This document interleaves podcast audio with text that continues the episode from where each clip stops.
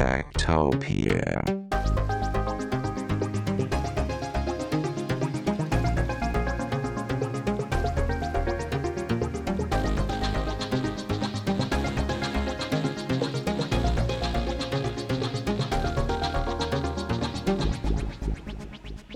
Tektopia er en podcast om mennesker og deres teknologi, udgivet af Ingeniørforeningen IDA i samarbejde med mediehuset Ingeniøren og China Experience, støttet af Innovation Center Danmark, IDA Forsikring og EUT Electronics of Tomorrow. Mit navn er Henrik Føns, og det er mig, der bestemmer i Tektopia. Tektopia.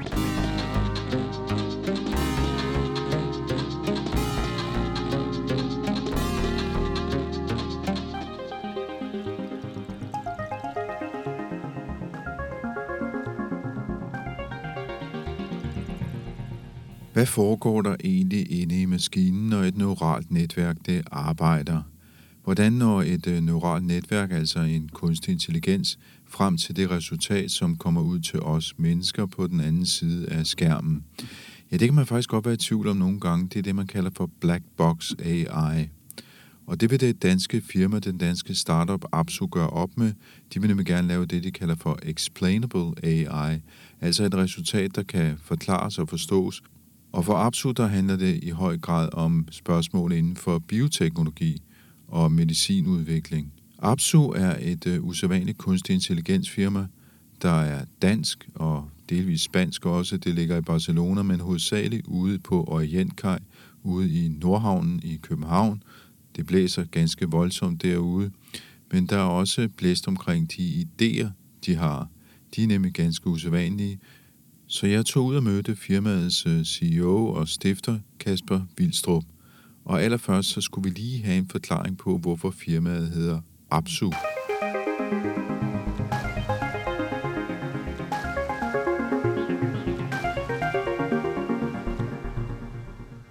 Jeg har en nørdet hobby, øh, som går ud på at øh, studere øh, nærorientalsk kultur øh, og øh, altså, øh, oldtidskultur. Og jeg har altid interesseret mig især for en bestemt øh, gruppering i, i, øh, i øh, Mesopotamien, som hedder Sumererne. Sumererne var dem, der opfandt skriftsproget. Det er der ikke så mange, der ved. Folk tror af en eller anden grund, det var Ægypterne. Det er der ikke meget, der tyder på. Sumererne fandt på det først og lavede noget, der hedder kileskrift. Kileskrift er de her øh, lærtavler, som man måske godt kan se for sig. Øhm, og øh, jeg har altid interesseret mig utrolig meget for sumerisk kultur, men også for kileskrift som sådan, og har til dels lært mig selv at læse sumeriske læretavler. Og øh, en ting, som, er, som, som man selvfølgelig læser meget om, når man læser sumerisk øh, originallitteratur, det er deres øh, religiøse verdensbillede. Og Apsu er det underjordiske hav, fra hvilket øh, al resten af, øh, af fra hvilket verden udsprang i den i hvert fald tidlige udgaver af sumerisk litteratur. Så på den måde kan man sige, at Apsu betyder det underjordiske hav, fra hvilket alting udspringer. Øh, så virksomheden hed oprindeligt ikke Apsu i mit hoved. Øh, jeg havde lavet en prototype, som jeg havde kaldt Lib Apsu, øh, fordi det var det underliggende bibliotek til, til vores kode. Og da jeg så, så var vi samlet, vi var faktisk samlet et, et, et sted i, i Pyreneerne, mig og den oprindelige foundergruppe, og så havde jeg tænkt, hvad skal vi egentlig kalde den her virksomhed, og havde kreative navne som Machine Cognition Lab osv. på banen. Og så var der en af mine kolleger, som sagde, lad os nu bare kalde den det der Apsu. Øh, og i starten øh, var jeg sådan lidt, Apsu. Hvem kan sige Apsu? Øh, hvad betyder, der er jo ingen, der ved, hvad det betyder. Men øh, jeg endte med at synes, at det, det, det, havde en vis, øh, en vis skønhed at bruge et navn, som, som kommer fra noget, jeg egentlig har som en, en, en meget passioneret hobby, og har haft gennem mange, mange år. Øh, så Apsu, underjordiske hav, fra hvilket alting udspringer. Umiddelbart tror man, det er tysk. Men, øh... Ja, tilfra. Det vidste vi. Det havde vi ikke engang selv tænkt over, da vi, da vi valgte firmanavnet. Men vi er, vi er blevet gjort opmærksom på det sidenhen, at det også betyder til og fra. Øh, men det er et tilfælde. Techtopia.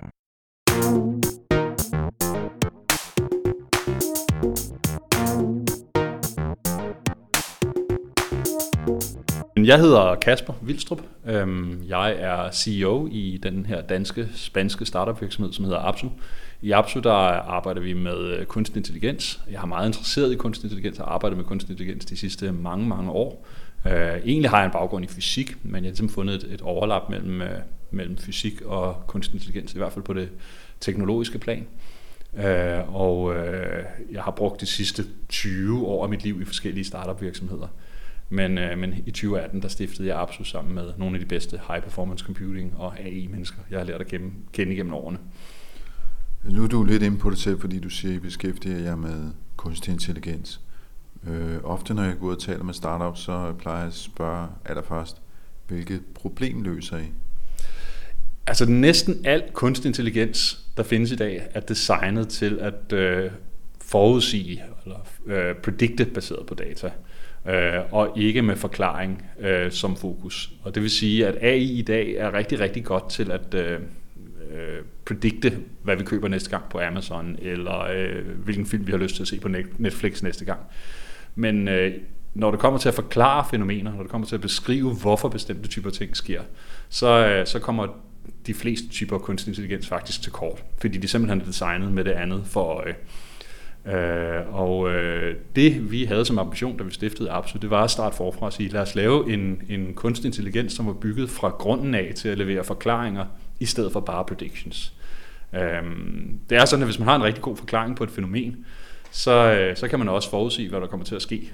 Men bare fordi man kan forudse, hvad der kommer til at ske, betyder det ikke, at man har en forklaring på fænomenet. Um, i, en, I en nyligt øh, interview, jeg havde, der, der snakkede om, at jeg synes på sin vis, at man kan sammenligne mange af de kunstig intelligens teknikker, der findes i dag med orakler. Vi træner dem baseret på data, og så kan vi stille dem spørgsmål, og så kan de svare.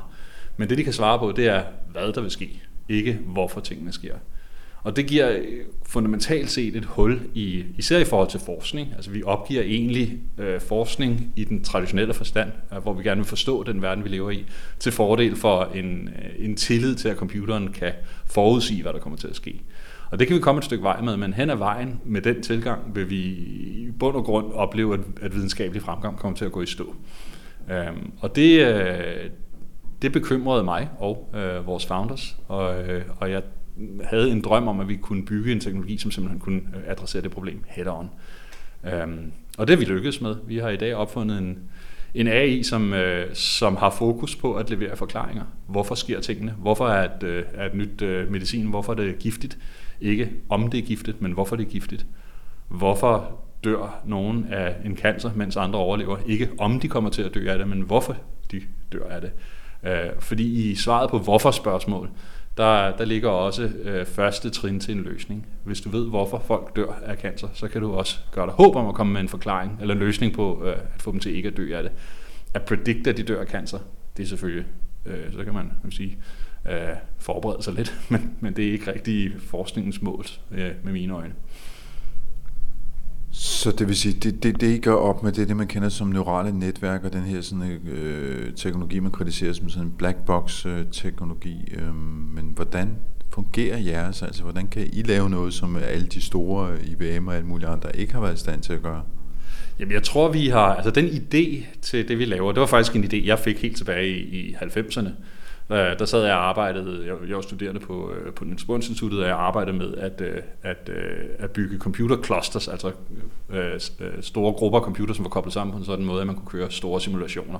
Noget, som især bliver brugt til kvantefeltsimulationer. Øhm, og der fik jeg sådan set den idé, at nogle af de her metoder også kunne bruges til at lede efter matematiske forklaringer i, i data, snarere end, end bare at, at at lede efter modeller, der kan predikte, som det neurale netværk i på, på grund handler om. Jeg gjorde ikke så meget ved det på det tidspunkt. Øhm, måske var computerressourcerne heller ikke rigtig til det tilbage i midt-90'erne. Men jeg har sådan set haft idéen hele tiden, at der var en, en fundamentalt anderledes tilgang til, til øh, kunstig intelligens, som, øhm, som vi kunne adressere ved at tænke forfra øh, i designet af systemerne. Så vi har sådan set bygget vores teknologi, vi kalder det Q-lattice med henvisning til, en, en, at det kommer, har sin, ord, sin, sin oprindelse i, øh, i nogle metoder, som kommer fra kvantefeltteori. Øh, men, men teknologien er sådan set designet fra bunden til at levere de simplest mulige forklaringer. Så en måde, jeg nogle gange øh, forklarer det på, det er, at en, øh, hvis, jeg viser, hvis jeg viser nogen et billede af et bus, så kan man samme sige, det er en bus. Og det er et neuralt netværk super godt til. Men hvis jeg derimod spørger dig, hvor mange røde biler er der i Spanien, så starter der en, en kognitiv proces. Du kan tænke, hvor mange mennesker er der i Spanien, og hvor mange af dem har biler, og hvor mange biler er, hvad, hvad er den procentdel af biler, der er røde. Og så når du ligesom igennem en tankeproces, som kan sige, kom med et bud. Uh, og det vores teknologi er designet til, det er at, må, at lave tankeprocessen. Så at sige, måden at løse det her spørgsmål på, er simpelthen ved at starte med at spørge sig selv, hvor mange røde biler, hvor mange mennesker er der i Spanien, hvor mange af dem har biler osv. Så, så systemet, vi har bygget, leder efter forklaringerne på, hvordan man når frem til svar, snarere end svarene selv. Og det øh, gør neurale netværk ikke. Altså, de, de er simpelthen designet til det andet. Øhm, så, øh, så derfor så, øh, sige, vi har nogle unikke egenskaber med den teknologi, vi har bygget, og det gør det særligt relevant i, i nogle sammenhænge, øh, og især når man er enten interesseret i, i forskning, altså teorier, eller øh, når man har behov for af anden grund at kunne forklare, hvorfor computeren siger det, den siger. Nu, nu går jeg ud fra, at I bruger den til at finde røde biler i Spanien, selvom jeg har et kontor i Barcelona. Så hvad, hvad, hvad, hvad bruger I teknologien til? Hvad, hvad kan I? Ja, altså vi er en, en lille, relativt nystartet virksomhed. Vi har snart fire år på bagen. Vi er 30 mennesker. Øh, vi har opfundet en teknologi, som kan øh, bruges i stort set alle forretningsområder, hvor man har behov for forklaringer. Men vi har valgt at fokusere. Øh, det er man lidt nødt til, når man er, når man er en, en lille virksomhed. Så vi har fokuseret på øh, sundhedsforskning og øh, medicinsk forskning.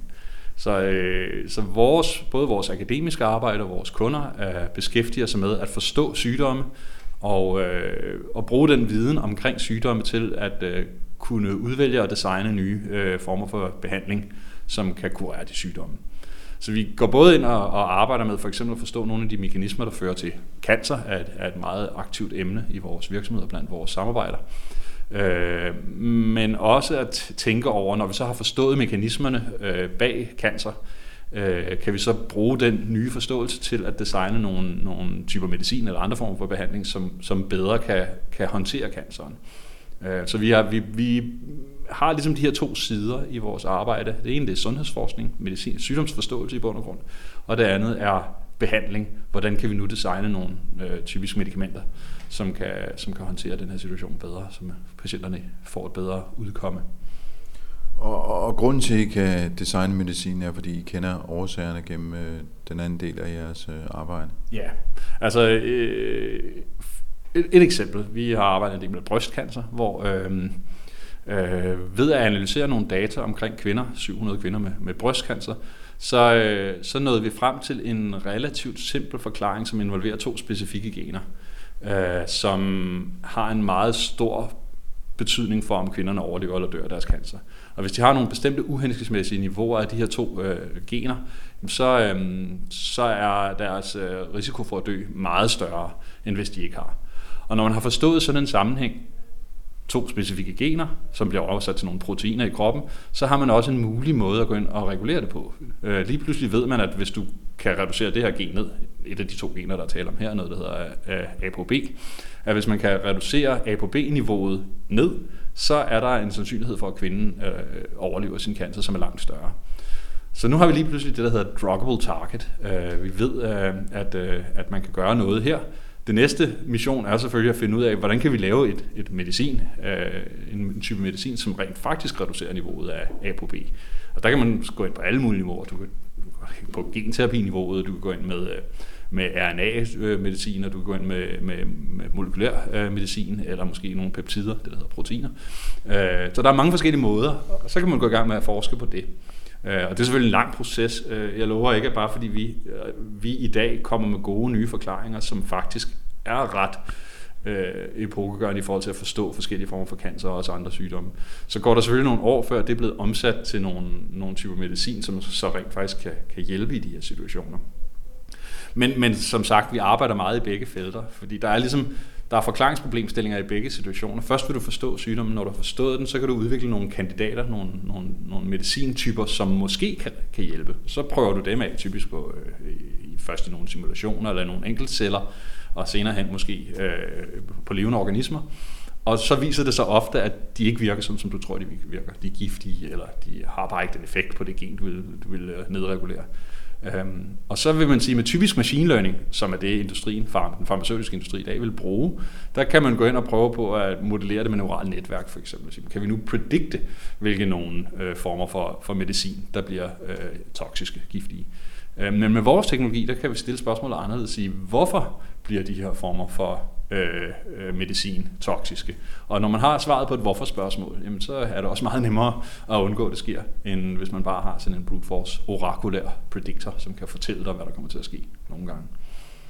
Nu, nu siger du øh, 700 kvinder brystcancer. Altså 700 er jo øh, et meget lille datasæt, som man siger, i forhold til, at man altid hører, at kunstig intelligens skal behandle enormt store datasæt og se overskue ting, som vi mennesker ikke kan se. Så hvad, hvad, er, hvad er fordelen ved at bruge så små datasæt, og hvorfor, hvorfor virker det når man normalt skal bruge meget store datasæt. Altså, jeg forstår det ikke helt. Ja, nej, altså det er også det er et rigtig godt spørgsmål. Øhm, altså især neurale netværk er jo meget, meget datasultne. Øhm, de øh, virker faktisk kun, hvis du har øh, 10.000, 100.000 vis af observationer. Så et problemstilling som den her vil være rigtig svær at adressere med, med neurale netværk. Øhm, Årsagen til, at vores metode virker, er, at vi leder efter simple forklaringer. Simple forklaringer kan findes i, øh, i, i mindre datasæt end meget komplicerede forklaringer. Så når du har 700 kvinder, så kan du ikke finde en forklaring, som... Hvis du har 700 kvinder og har sekventeret deres fulde genom, det er 3 milliarder, 3, 3 milliarder af basepar. Altså, hvis du vil sige, hvad er variationen i de her kvinder og sandsynligheden for, at de får, for, for det her uheldigt dårlige outcome, jamen så, øhm, så, så det kan ikke lade sig gøre simpelthen. Så skal du indsamle data om, om millioner af kvinder, som er døde brystcancer. Heldigvis så er det svært.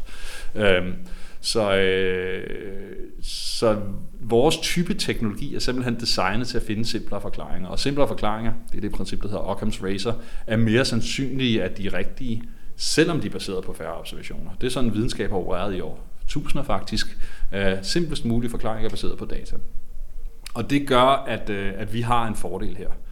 Samtidig, så vores teknologi leverer jo forklaringer, ikke predictions. Så når forklaringen kommer ud og siger, jamen det lader til, at de her to gener i en uhensigtsmæssig kombination forårsager, øh, forårsager øh, hurtigere vækst af cancer, øh, og derfor større risiko for død, så kan den forsker, der sidder og bruger vores system, sige, det der, det virker da bekendt. Lad mig lige slå ApoB-genet op i den her øh, vidensdatabase, sige, hvad ved vi ellers om, om ApoB, og opdage, nå okay, der er allerede noget forskning herovre hos de her forskere, som har samarbejdet med nogle dem, og dem har fundet ud af, at der også er en rolle, spiller en rolle i levercancer. Lad mig tage noget af det viden ind.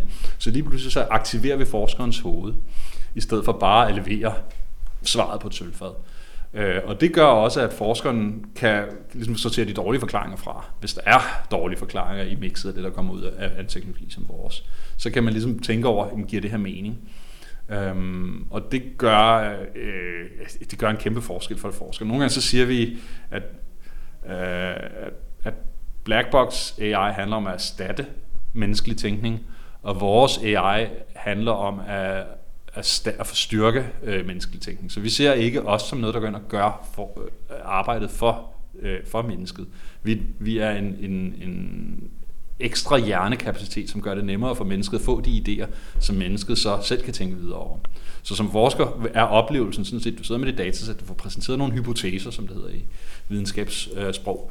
Og de her hypoteser kan du som forsker selv forholde dig til at sige, hvad for en af de her hypoteser har jeg lyst til at gå videre med? Hvad for en skal jeg lave et nyt eksperiment? Skal jeg måske opstille et eksperiment, hvor jeg ser, hvordan fungerer A på B i virkeligheden i, i, i single-cell øh, eksperimenter? Øh, så, så vi er et værktøj i den traditionelle øh, forskningsmetode, øh, snarere end en erstatning for den traditionelle forskningsmetode, en i øvrigt, efter min opfattelse, forkert erstatning. Black box AI fører ingen vej hen. Men øh, det er lidt en anden snak. Måske lidt fjollet spørgsmål. Kan man sammenligne dig med, sammenligne med Georg Gierløses øh, tænkehat? ja, ja, egentlig. Uh, ja, det er faktisk en meget god sammenligning. Uh, Georg Gierløs tænkehat får ham til at tænke bedre. Den erstatter ham ikke. Så uh, den sammenligning kan jeg rigtig godt lide. Nu nævner du uh, det her sådan, uh, arbejde med de 700 uh, brystcancerpatienter. Hvad har I ellers lavet? vi har arbejdet med så mange forskellige sygdomme. Øh, Alzheimer's, præeklampsi, levercancer. Øh, jeg selv har arbejdet en del med præeklamsi. Det er, er en, en svangerskabsforgiftning, hedder det på dansk, øh, som er en lidelse, som rammer kvinder. Heldigvis er ikke lige så alvorligt som, som, som brystcancer, men stadigvæk relativt alvorligt og koster mange fosterliv øh, øh, hvert år. Nej, ikke mange, men nogen. Øh, hvor vi har arbejdet med at forstå, hvad er det for nogle mekanismer, som gør, at nogle, nogle kvinder udvikler den her tilstand her, svangerskabsforgiftning, som er karakteriseret ved et meget højt blodtryk. Øh, og, og nogle gange ender med, at man er nødt til at, at, at, øh, at afbryde graviditeten. Øhm, men, men i bund og grund, så øh, vi, vi lægger jo værktøjet ud til nogle forskere, så nogle gange så er vi personligt involveret præeklamsi her taler jeg om, fordi jeg har været personligt involveret. Øh, og andre gange, så sidder der nogle forskere og arbejder med teknologien på egen hånd. Øhm, så der er, der, der er hundredvis af sygdomme, som er blevet studeret ved hjælp af vores teknologi. Jeg tror nok, som en overordnet tema har vi en relativt stor interesse i cancer. Øhm, det er sådan et, øh, et område, hvor vores teknologi er meget øhm, egnet, fordi det er svære spørgsmål, hvor der ofte er, det er lidt som at lede efter nål i en høstak og forstå de mange, mange, mange forskellige former for cancer. Men, øh, men ved at have en teknologi som vores, så bliver man rigtig god til at lede efter de her nåle i den her høstak her. Så, så det har en karakter, karakter af en problemstilling, hvor vores teknologi er, er særligt velegnet. Så det, det, der ser vi rigtig meget der. Men er den særlig velegnet til, hvad skal man sige, små sygdomme, altså hvor der ikke er så mange øh, tilfælde eller sygdomme, som er meget sjældne? Altså, det er i hvert fald der, hvor, øh, hvor forskellen bliver allerstørst, fordi hvis du har relativt små sygdomme, så har du også relativt små datasæt. Øhm, og øh, de gængse machine learning teknologier derude, de kommer til kort med små datasæt. Nu siger du, du 700 er et lille datasæt, ja, men præeklampsi datasættet der er heldigvis endnu mindre. Øh, eller øh, nogle af de andre sygdomme, vi har arbejdet med, der er det, altså det, vi er nede i 100 eller 80 patienter nogle gange. Øhm, hvor hvor, og, og det forklaringsrum, du arbejder i, det, er, det består af, af hele det samlede, øh, det, hele menneskets samlede genom. Hvis man prøver på at forstå, hvorfor nogle mennesker udvikler en bestemt sygdom, og vi tror måske, der er en eller anden genetisk forklaring, men du har så mange, vi har jo så mange gener. Altså, hvordan kan du det? Det er et meget stort rum at søge igennem, og det kan for eksempel neurale netværk bare ikke gøre. Øhm, så man kan sige, at vi har en unik øh, fordel i og med, at vi er den eneste mulige måde at gribe det an på, når det, datasættene er så små. Men selv når datasættene er store, selv i de helt store sygdomme, der er der ikke nogen tvivl om, at vores teknologi er, har stadigvæk den centrale fordel, at det er forklaringer snarere end en forudsigelse, vi leverer. Og, og det synes jeg altid er relevant, uanset hvor stort datasættet er. Nu, nu kommer det på en eller anden måde til at lyde som om det, nu har jeg opfundet den her ting, og så er det bare enormt nemt at køre gennem de her datanet, øh, eller de, alle de her datasæt, undskyld. Øh, men det er det vel ikke. Altså, hvad, hvad er omkostninger med det her? Det er en dyr teknologi at bruge, eller... Nej, altså teknologien er, det, det er, den er, den er sådan relativt computerintens, øh, så vi, øh, ligesom andre AI-maskin-teknologier, så, så, så kræver det nogle ret kraftfulde computere, og det er også derfor, det først er blevet muligt nu. Øh, men, øh, men, hvad, hvad, hvad, hvad, hvad, hvad kræver det? Altså vi, har, vi kører det meste af vores, øh, de fleste af vores øh, øh, analyser kører vi på et, på et kloster, som består af 15-20 øh, almindelige computere, som vi, som vi opererer står i, i Tyskland rent fysisk. Øh, så større er det simpelthen heller ikke, men så tager det måske også nogle, en halv time til en time, nogle gange et halvt døgn, at analysere øh, et datasæt og forsøgt øh, fødselsrummet igennem. Hvis vi havde nogle større computere, så kunne det, kunne det gå lidt stærkere. Øhm, så i den sammenhæng, vi, ikke, vi adskiller os ikke fra andre machine learning teknologier. Men det er klart, at det er, en, det er, det er noget, som, som man skal tage med i, i billedet. Men nu spurgte du, hvor, hvor barrieren er, og hvorfor har vi ikke bare besvaret spørgsmål på alle de her sygdomme. Og det handler ikke om, om, om hverken algoritme eller computerkraft. Det handler om data. Øh, så i sidste ende, hvis vi vil komme hurtigere frem med at forstå sygdomme og blive bedre i stand til at, at, øh, at behandle dem, så handler det også om at få samlet de data sammen og gjort det tilgængeligt for algoritmer, så vi rent faktisk kan begynde at stille spørgsmålene til data. Og det er i dag en helt stor øh, øh, forhindring for at komme videre.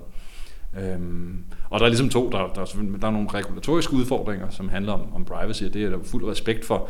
Men der kan man ligesom løse det ved at sige, at vi flytter algoritmen hen til data, i stedet for data hen til algoritmen. Det er vores, det, vores teknologi i bund og grund designet til af samme grund. Øh, Øhm, men, øh, men derudover handler det også om dataindsamling og, og at få data til at være korrekt. Altså, det er jo ikke super nemt at, at samle data ind på, på, på, på patienter med en eller anden relativt sjælden cancersygdom. Det tager mange år.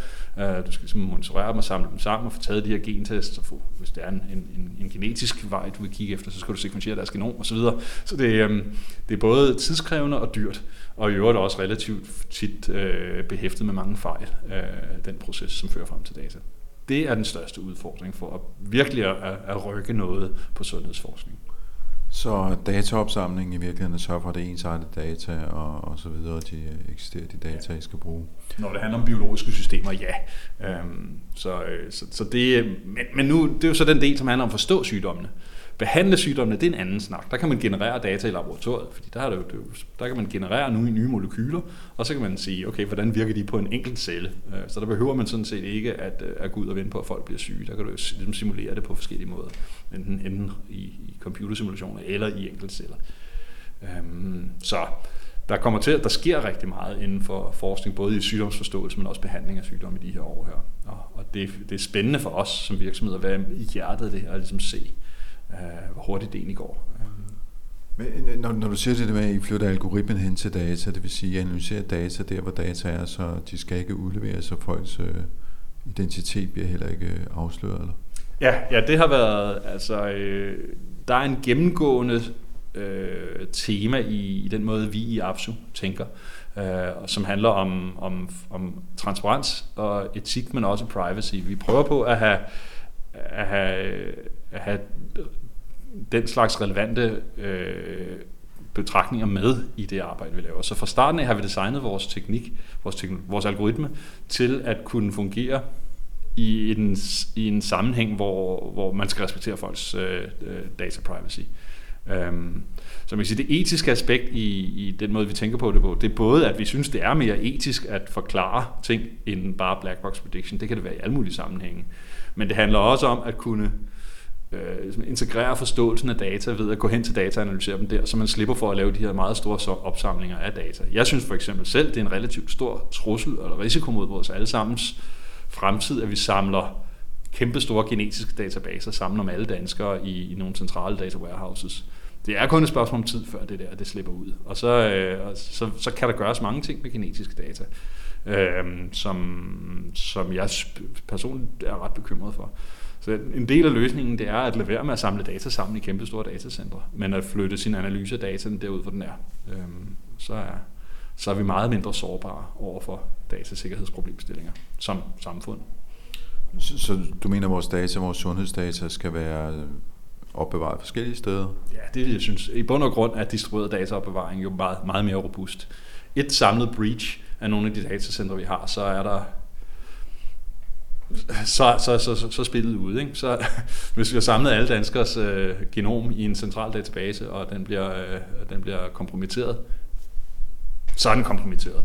Øh, hvis det er lokal storage ude i de enkelte øh, steder, hvis vi nu kan finde metoder, så vi kan analysere det uden at samle det sammen, så er systemet meget mere robust. Det tror jeg i bund og grund, at vi, vi, vi som samfund bør tænke meget mere over øh, at lave distribueret dataopbevaring er simpelthen af, af, af en en skadesminimeringsårsag. Men hvis nu uheldet skulle være ude, eller nogen skulle øh, kompromittere data, hvad er risikoen så? Altså, hvad, hvad, hvad kan det egentlig bruges til? Fordi altså, forskellen på du og jeg er jo egentlig ikke den helt store. Altså, der er måske nogle, øh, nogle mindre forskelle, som gør, at jeg har en sygdom, som du ikke har, eller omvendt. Men hvad er risikoen egentlig? Jeg har nok lidt to svar på det. Det ene er, at jeg kan måske godt komme med nogle eksempler på en risiko omkring at kunne øh, som, hvor det, personlige data om os, hvis du kan predikte på basis af, at de individets genom kan det misbruges i rigtig mange sammenhænge. Det er jo en samfundsbeslutning, om vi vil misbruge det. Øh, og det er også en samfundsopgave at forhindre misbrug, fordi i sidste ende så er genom forståelse jo derude, og vi som samfund har en opgave med at sikre os, at det ikke bliver misbrugt til for eksempel profilering i forhold til forsikring, eller øh, øh, finansielle ydelser, eller øh, prioritering af sundhedsbehandlinger ud fra, hvem der måske er mest fremtidig. Eller den form ting, som vi etisk ikke bryder os om. Det er jo vores beslutning som samfund, hvad der er etisk, hvad der er uetisk. Noget af det kan løses ved, at vi regulerer misbrug. Altså i bund og grund siger, at det her det er ikke, det er ikke fordi, vi har tænkt os at gøre det umuligt at gøre det. Vi har bare tænkt os at forbyde at gøre det. Det bruger vi meget for eksempel i forsikringsbranchen. At vi siger, de her, de her parametre må du tage med, når du beslutter, hvad folks øh, forsikringspræmie skal være. Og de her, de her parametre må du ikke tage med. Øhm, men, øh, men det kan jo også være, at de her data ender i, i hænderne på nogle mennesker, som ikke øh, føler sig underlagt af regulatoriske krav af den art, øh, og som kan bruge det her på alle mulige måder i forhold til at targetere os med, med, med øh, holdningsbearbejdende materiale i, på internettet eller, eller andre metoder. Eller engang i et fremtidigt samfund. Nu vil jeg ikke være dystopiker og sige, at vi får et overvågningssamfund, men, øh, men hvis vi nu endte med at have et samfund, hvor, hvor øh, myndighederne havde mere magt, end de måske havde godt af, så ville det måske også være meget rart, at de det mindste ikke kendte vores allesammens genom. Øhm. Men øh, i bund og grund så er risikoen ved, øh, ved sundhedsdataproliferering er jo, er, er jo hypotetisk. Altså, det er jo, der er ikke nogen tvivl om, det kan misbruges. Men det, der i virkeligheden er tvivl om, det er, om vi kommer til at tillade det misbrug. Øhm, men ved ikke at have det spredt ud i den store samlede verden, så, så er der i hvert fald nogen form for misbrug, vi kan gardere os imod. Så bevæger vi os over sådan en overvågningsdiskussion, som man egentlig handler om, at man ikke ved, hvad for et styre man har i morgen, og hvis man har givet nogle tilladelser nu, så skal man huske på, at det også gælder i fremtiden. Lige præcis. Tactopia.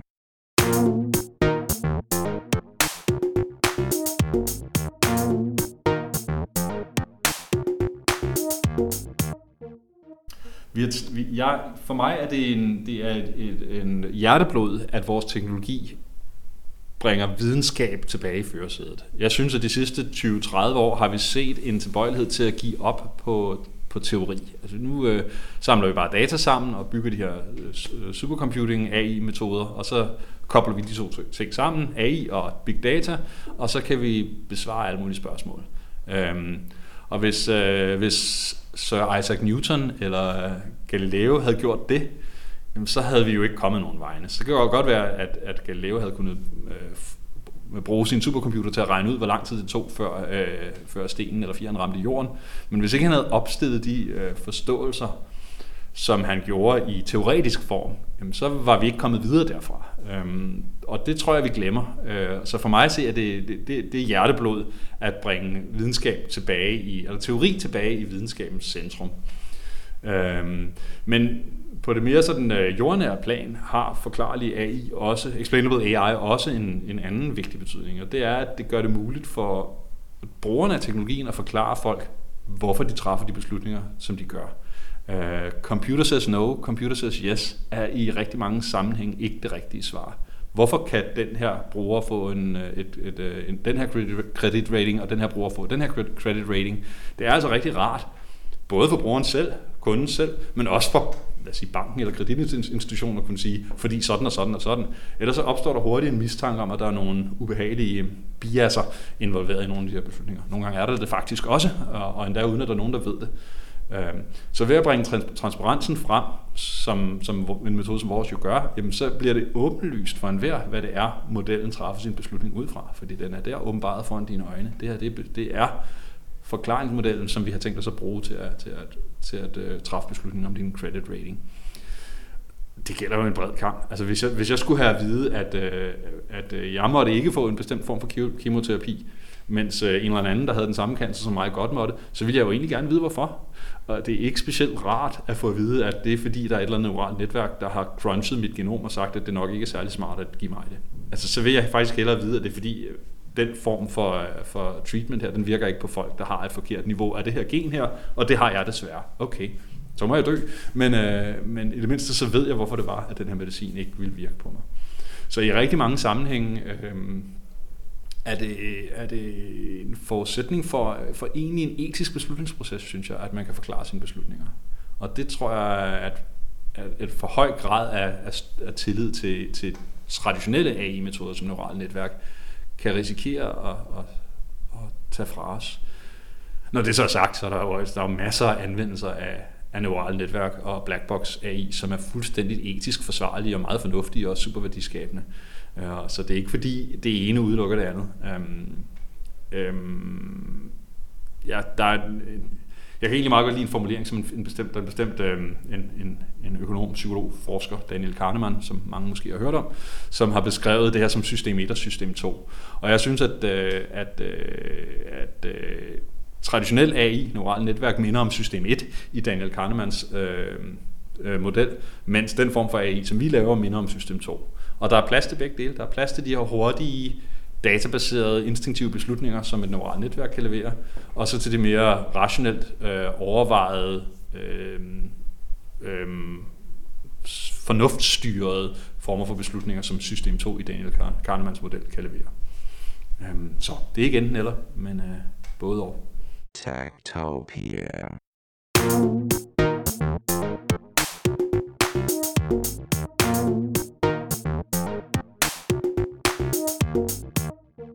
Det fortalte Kasper Wilstrup, der er administrerende direktør og stifter af Apsu, et øh, kunstig intelligensfirma, der laver Explainable AI. Det her interview markerer også starten på en serie, som vi har tænkt os at lave her på Tektopia, der handler om kunstig intelligens i sundhedssektoren. Så det er et øh, emne, vi vender tilbage til med ujævne mellemrum her de næste måneder. Techtopia. I denne her uge, der har vi også et øh, podkort fra Ingeniørens podcast Transformator. To unge arkitekter. Sammen alene på 4,5 kvadratmeter, 1000 km nord for Polarcirklen. 30 graders kulde udenfor med hård vind og total mørke det meste af tiden. Eneste lyd er computerens summen og boblerne i algegeneratoren. Så kan 61 døgn godt gå hen og blive lange, medmindre altså man indbygger en kunstig solopgang. Vi stod op med sollys med en solopgang. Nogle gange var det en farverig solopgang, andre gange var det en, en tør solopgang, en kedelig solopgang. Og så var der dagslys, forskellige temperaturer af dagslys. Og så var der solnedgang og skumring, og så mørke. Øhm, og det gjorde, at vi fik en naturlig døgnrytme. For det første gjorde det også, at vi levede synkront, at vi gik i seng cirka samtidig og stod op cirka samtidig. Og hvis vi ikke havde den, den, den ligesom noget at sigte efter øh, i vores døgnrytme, så kan man meget hurtigt køre skævt af hinanden. I denne uges Transformator besøger jeg Lunar-projektet, månehuset, hvor to unge arkitekter byggede og beboede for at afdække, hvordan mennesket reagerer på at bo isoleret i et ekstremt koldt og goldt miljø. Det bliver en historie om, hvordan det er bygget og hvordan det er at bebo. Og så skal vi også lige vende energikrisen for at finde en løsning på, hvordan vi undgår de her vældigt uretfærdige prisstigninger, der rammer danskerne helt forskelligt. Lyt med i denne uges Transformator. Techtopia. Ja, du har så lyttet til Tektopia. Vi udkommer hver uge, hver mandag faktisk. Øh, Du kan kontakte os på henriksnabelag.tektopia.dk. Du kan øh, følge os på hjemmesiden tektopia.dk. Der kan du finde tidligere podcast, og så har vi en øh, Facebook-gruppe, hvor der er en livlig øh, teknologidiskussion. Den hedder Tektopia Backstage. Vi er på Twitter og på Instagram, der hedder vi snabelagtektopia.dk. Og så har vi også et øh, nyhedsbrev, der hedder Ida Tech, som du kan finde på ida.dk. I redaktionen sidder også Veronika Volin, jeg hedder Henrik Føns, og jeg vil bare sige på genhør, og må din kunstige intelligens være med dig. Techtopia.